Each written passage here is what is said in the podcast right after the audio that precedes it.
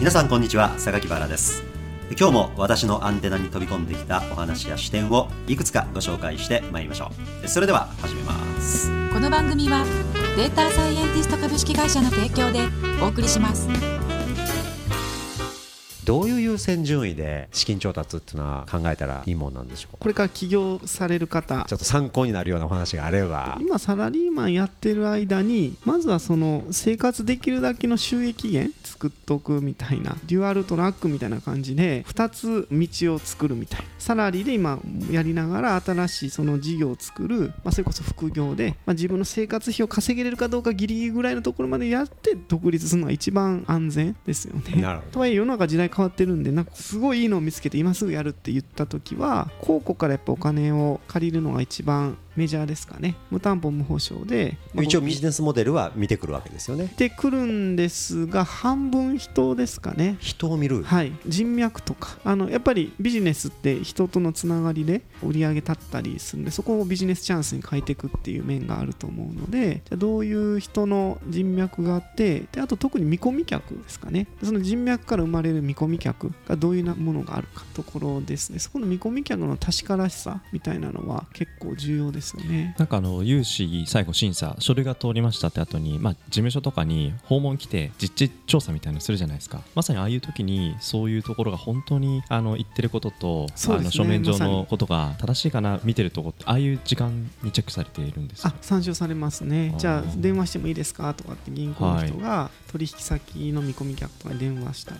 元リクルートの方とかは20年前とか会社作った時にマーケット証券の分析駅何人ぐらい歩いてるか全部自分でチェックしてカフェとかいろんなものを掛け算したビジネスだったんですけど、まあ、その要素の一つにカフェがあったんですがそのカフェで自分であの会社辞めてまずアルバイトしたって言ってましたね。それは地調査を自分の手足分ででするために。もうカフェを1ヶ月とかアルバイトしてで証券分析してでそれを銀行に持っていって面白い成長ドライバーのやつがあるんですけどちゃんと説明して、まあ、全部自分で体験して調査してやったことを持ってって満額お金を借りれたみたいな。はあ。そんなんやる方100人中1人ぐらいしかいないんで、うん。まあ1000人中数人か。実際にマサさんも融資される局面に置かれてはそういう、まあ、人柄とか人脈とかそういうところもしっかりやっぱり見られていらっしゃる。今は銀行員じゃないんですけども例えば目が泳いでるとか あの目を合わせないとか はもうほぼアウトですよ。目を合わせないのはなんかおかしいなんか隠してるとか。そんな方やっぱいらっしゃるんです、ね、たまに。挙動不審たまにそれキャラかなと思うこともあるんですけど 本質迫る質問した時に目はなんか合わさないとかそらすとかあこれちょっと怪しいなと思って、まあ、より深く調べるみたいな。うん。創業の時のさまざまな気をつけるお話もあると思うんですけれどもこう大企業からいきなりそのベンチャーを起業するっていうのもこうハードルが高いけどもこのまま大企業に居続けることに不安を感じてるっていう時に一旦ベンチャー企業に転職してそこでいろんなこうそこのならではのこの振る舞いってあるじゃないですか、はいはいはい。それを学んだ上でそこで自分のやりたいことを見つけて次のステップに行くっていうのも一つのやり方かなと思うんですけれどもそのベンチャー企業に転職する時のその見極めみたいなものってある意味その経営者のことを見るみたいな。そうですね。そういう時にやっぱり気をつけるポイントっていうのはどういったところが？会社側と自分の Will, Can, Must みたいなのがちゃんと合ってるかどうか、うん。まあ Will はしたいこと。自分がしたいことと会社がやりたいことがちゃんと合ってるか。で Can 自分ができることとあと会社がなんかやってるできることあるじゃないですか。できないことも会社あるんで。あと Must 自分がこれやらないといけないっていう個人の Must と会社としての使命このウィルキャンマスターが真ん中がガチッと集まって個人とその会社のところがちゃんと合わさるかどうかをまずは経営者の人と話をしてそこをどうすり合わせるか。したいことがまずそもそもずれてたら多分そこに長く入れないしキャンも会社が求めてるキャンと自分ができるキャンってまあずれてる時は多いと思うんですけどどこまでずれてるか。あの完全にキャンが合致するとそれはそれで問題でできることのこうところでやると成長性がないじゃないですか。完全に合致するとでちょっとぐらいずれてて ずれた差分が自分の成長だったりするんであこれ面白そうとかってありますしマストは自分の使命と会社の使命みたいなのがどこまで合ってるかっていうのをすり合わせる。でそこを最後多分ベンチャーだったら経営者と話を最終面接とかするんで、まあ、どうすり合わせるか。じゃあやっぱり入ってこれちょっと違うなって時どこで撤退するか撤退基準ですよね。でこれおそらくベンチャーを起業した後のその経営者としての撤退基準もあるかなと思うんです、うんなんかどうしてもサンクコスト、はこれまでかけた時間とかうん。お金とか、それを回収やっぱしないとみたいな気持ちが強くなってきたり、あと感情的な部分ですよね。ビジネスとしてはこれ少しちょっと厳しいんだけどこの経営者の役に立ちたいみたいなところがあってここで自分が撤退すると逃げたっていうふうにうん。自分の中になるんちゃうかみたいな、そこってすごい難しいなと思っていてで僕は結局基準にしたのはやっぱり言ってることとやってることの一致度合いが自分が許容できるかできないかっていうところを追求して感情的にはまだここで働きたいと思ったけども、はい。この不一致はもう自分の中で許容できないと思った時に撤退したんですね。そこってねもうたくさんの人がちょっと聞きたい話やと思うんですけどね、うん。脱出能力ってね過去の地球の歴史見てもね生き残ってる生物っていうのは環境適応能力が高いとかって言われることあるじゃないですか、はい。じゃあ環境適応能力とは何かっていうのを分解していくとねいやいや適応するまでにものすごい数万年の時間もかかるし体が遺伝子的に変化していくのも時間かかるでしょ、う実はね一番短期の環境適応能力の一つはね脱出能力なんですよね。やばい。自分が耐えられない温度になってきたぞと思ったらいち早くその場を立ち去る能力なんですよ。なるほど。で我々人間ってこの前頭葉が発達しすぎたり、まあ、その大脳脂質のね上官のところが発達しすぎてね本能レベルでは脱出すべきだと感じてても、それを理性で抑え込む脳の働きが強いじゃないですか、はい。でそこには情とか責任感があったりするから情とか責任感のレベルでここに居続けるべきだというジャッジと本能ではここはもう自分の生存できる温度ではないと感じているというノートがせめぎ合うはずなんですよね。はいはい。でここで自然の摂理に従うんだったら本能優先で脱出すべきなんですよね、うん。でも理性優先にしてしまうともうすでにそこで生存できる温度ではないにもかかわらずそこに居続けてしまう、うん。で心身が壊れていってしまうわけですよね。確かに。だからこのね環境適応能力という前にね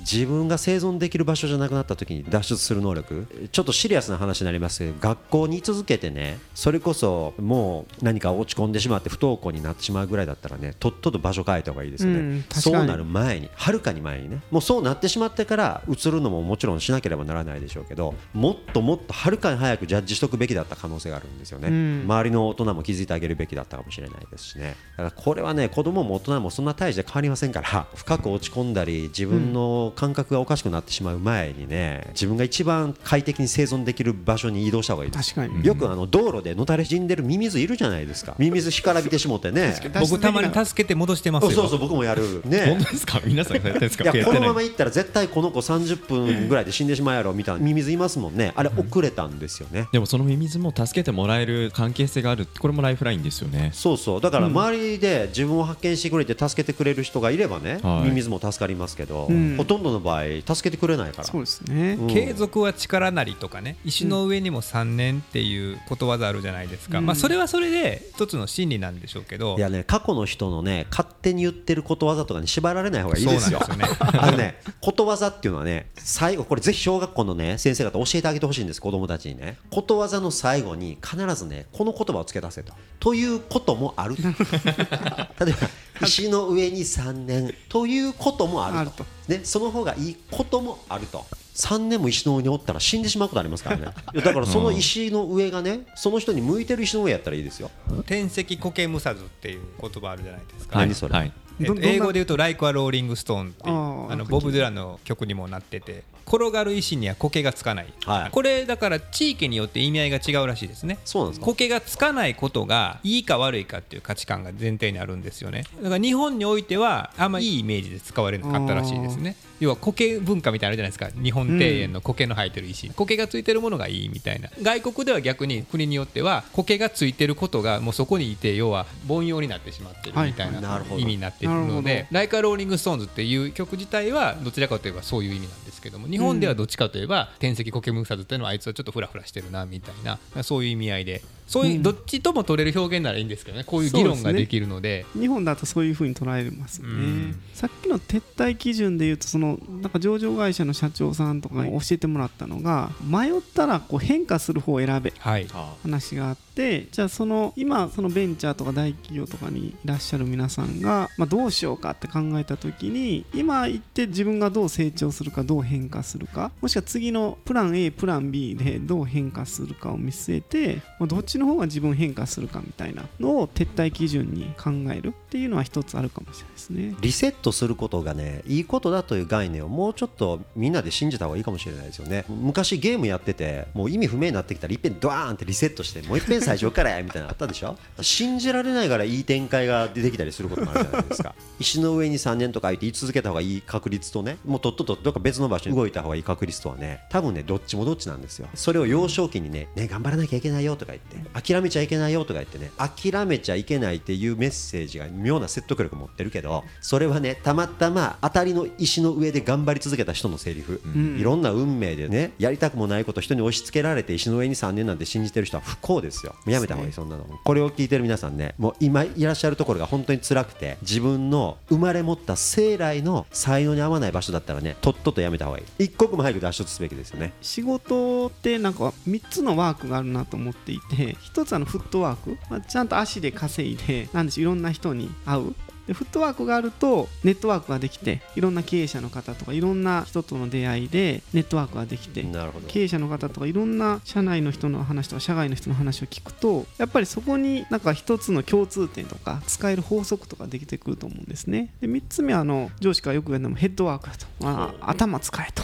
ヘッドワークフットワークがあってネットワークやってヘッドワークがある？みたいなところを今働いている場所で、まあ、どうどんだけ自分がそれをこう身につけられるか？迷ったら変化するっていうのはその3つのワークの観点から自分が今いるところと、まあ、今何個か考えてるところがあるとしたらその3つのワークがどう自分に身についてでそれが自分のさっきお伝えしたウィルキャンマストにこう当てはまっていくかみたいなところから考えるとあ今いるとこは実は良かったりしたりなんか今のリソースを使えるから逆にこんな実は可能性があるってある判断もあったりいや違うところだったらもっと面白いことができる。新しいフットワークネットワークヘッドワークできるみたいな。のがあったり、まあ、そういう観点で脱出するかどうかはあるかもしれないですね。いいですね。ウィルキャンマストと3つのワーク、はい。その先にどういうコンセプトが？あのテーゼが3つあるみたいなんで今いる自分の場所はテーゼがあると。生きてるとなんかアンチテーゼが出てくるじゃん。なんかいろんな大変なことがあるみたいな。アンチテーゼっていうのは。で第3の道で人テーゼ。人テーゼ。ヘーゲルさんとか言った言葉で、テーゼがあってアンチテーゼがあってそれを解決するテーゼがあると、それが人テーゼ、第3の道、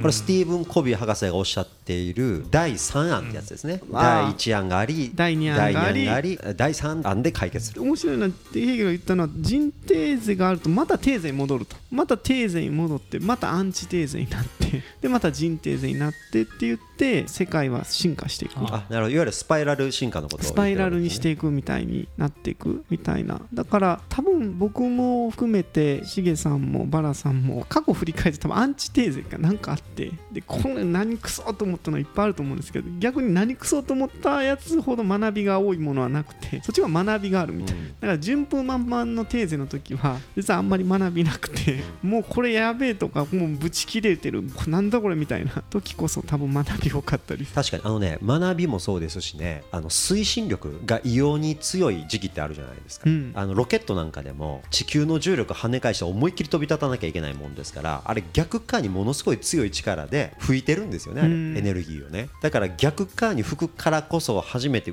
空に飛び立てるっていうことでねその逆側に吹くっていうのがどんだ。け大事かっていうのは思うことありますよ確かにそのいわゆるアンチテーゼの存在があってこそ,、はいはい自分はよりその、うん自分が進めてることへの確信が強めることもあるし、うん。さらにはいやー自分の案ではこの対立案を説得しきれないなはいはい。とか言ってね。あります。そしたらさらに上のレベルで解決策模索しないかんから。だからそこの脱出策が人定税みたいな第3の案みたいなやつなのか今いるこのまま会社続けることももしかして人定税かもしれないですし人によっていろんなパターンがあるかもしれないね。例えば脱出のタイミングみたいなところで言うと私はまあ最終的に大企業というところが脱出したんですけども、まあ、それまでは何回かそういう時期はあってで例えば、まあ、ありがちなパワハラみたいなこともあったんですけどもなんかその時はしなかったんですよね、30人ぐらいの営業会議で延々と1人の人の数字ができない理由を詰め続けるとか今ならもうブラック企業のパワハラですよね。それがまあ当たり前だった10時代もあって。年15年前たったそれだけの近い時代までそうでしたよね、うん。その経験がじゃあ本当に無駄だったのかなと思ったらそんなことはないと思っていて、うん。やっぱりそういう中で自分が成長できてる局面もやっぱりあって、ね。先ほどおっしゃってたその何クソみたいなやっぱそういう時でやっぱり自分が未熟だったところもあって、うん。だからある意味このソフトになっているコミュニケーションが少し柔らかくなっていることによって、ね。伸びる加速度が落ちているっていううん。可能性もあるかなと思って。確かに。逆噴射欲求がちょっと盛り上がらない可能性はありますね、うん。いろんなところの居心地が良くなりすぎてくるとね、そうね。でもどうやろう人間ってどんだけ居心地が良くてもそこに対して贅沢な不満って出てくるもんやから、うん。僕ね最近ちょっと考え変わってきてねこのまま世の中がもっと便利に快適に優しくなっていっちゃったら人間めちゃめちゃなんかだるくなってきちゃうんじゃないのって思ってたんですよ、うん。ところが一方でねあちょっと待てよとこんなに快適なのにもかかわらずまだ人間っていろんな不満持ってるよな、うん。次の新しい課題探し始めるよな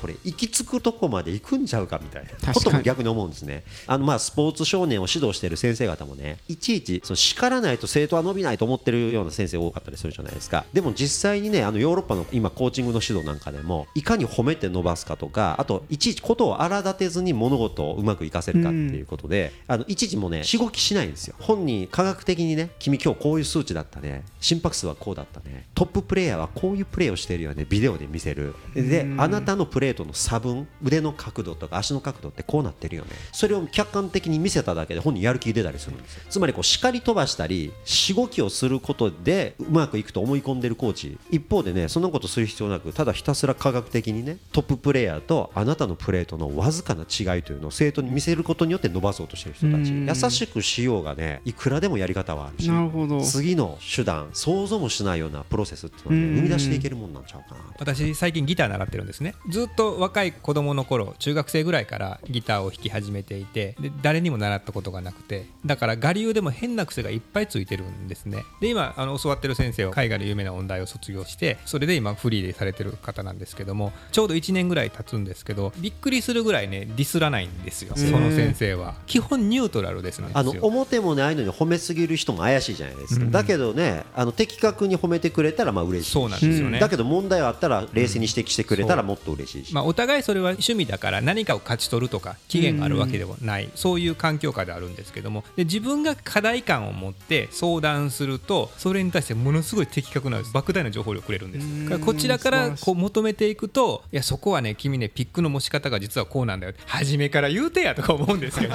いやどうも自分の録音してる音を聞いてるといらんノイズが聞こえるんですって言ったらあのしげさんそれはねピックの当て方の角度がねみたいなことを言ってくれるんですよね。僕から求めていって初めて言われるからものすごく私としてもその課題感が大きいから必死で直そうとするんですよね。多分言われる前だとそんなに自分から求めないと言われてもうん。聞き流してしまうみたいなところがあると思うそれ確かにねあのね手品なんかでもね最初に見せてもらうからこそね、えどうなってんの？どうなってんの？ってめっちゃ知りたくなるんですよ、今のね学校教育ってね手品見せもせずねいきなりね種明かしから始めるんですよ。歴史ってこういう経緯で始まったんだよと。それね逆の方が面白いんですよ。えなんで今この国とこの国ってこんなに揉めてんの？前に何があったの？そっちも面白そうですね。でしょ、で実はね、はいだだからかこのねえ何があったの？っていうね、このクエスチョンとえだからだったの？ってその種明かしされた時の、えーっていう驚き。そのなぜ？っていうのと分かっちゃったわっていうこのギャップをね、感じさせるようにしてことを進めていかないと何も楽しくないよね、だからしげさんのおっしゃってるそのコーチも本当は今全部言ってしまいたいんだ気になって気になって仕方がないことを全部グッとこらえてると思うんですねよね。であえて自分は地面になってしげさんに掘らせてるんやと思う、ね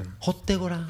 な宝物があるから言うて。しげさんが掘った時だけちゃんとそれを見つけられるように構えてくれてはるんちゃう、そうするのって教える側にコントロールできないとこじゃないですか。先に答えを教えるって教える側にコントロールする軸を持ってるわけでしょ。でもその学ぶ側の発見を待つっていうのは教える側からするとアンコントローラブルですよね。そこに我慢できない教育者たちがいっぱいいるからこの状況になってるのかなって、うん。そういうところがあるのかな、ねフォアグラができるのを待てない人たちみたいな感じだと思うんですよ、あのとにかく欲しがろうが何しようが早く詰め込んでうん。フォアグラ作らなっていう、でそれが短期間でよりいいフォアグラを作ることには向いてるんですよ。ところが幸福の追求となってくると今度別軸になってくるから、うん。いかにその短期間でいいフォアグラを完成させて見せるかという軸と幸福をいかに最大化するかという戦略とは全く違うんですよ、うん。どっちに力点を置くかですよね。この番組はデータサイエンティスト株式会社の提供でお送りしました。